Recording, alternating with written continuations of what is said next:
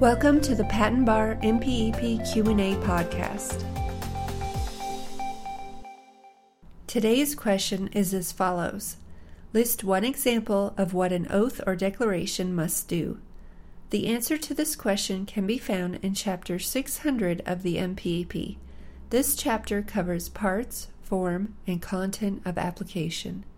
The answer is from the 9th edition, revision 07.2015. Depending on future changes to the MPEP, the question and answer may be applicable in later editions or revisions.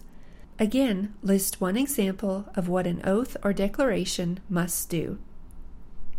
As shown in Chapter 600, an oath or declaration must identify the inventor or joint inventor executing the oath or declaration by his or her legal name identify the application to which it is directed, include a statement the person executing the oath or declaration believes the named inventor or joint inventors to be the original inventor or an original joint inventor of a claimed invention in the application for which the oath or declaration is being submitted, and state that the application was made or authorized to be made by the person executing the oath or declaration.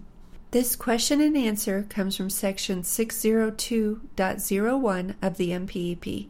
The following is a brief summary of section 602.01. MPEP 602.01 Inventorship.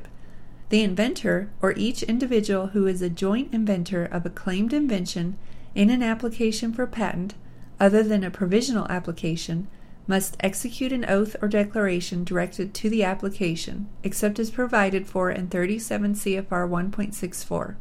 This section covers details about naming inventorship in applications filed on or after September 16, 2012. This has been another episode of the Patent Education Series Patent Bar MPEP Q&A podcast with your host Lisa Parmley Registered Patent Practitioner number 51006. Please visit patenteducationseries.com for more free information to help you learn more about and pass the patent bar exam. Thank you so much for being part of the Patent Education Series community and for being here today. We're here to help you succeed. If you'd like to help the show, the best thing to do is to subscribe and share it with a friend. If you need anything or just want to touch base with us, please email us at info at patenteducationseries.com. We want to see you succeed and put the patent bar exam behind you. So, again, head over to patenteducationseries.com for more free materials and information to help you pass the patent bar and get on the road to a new career as a patent practitioner.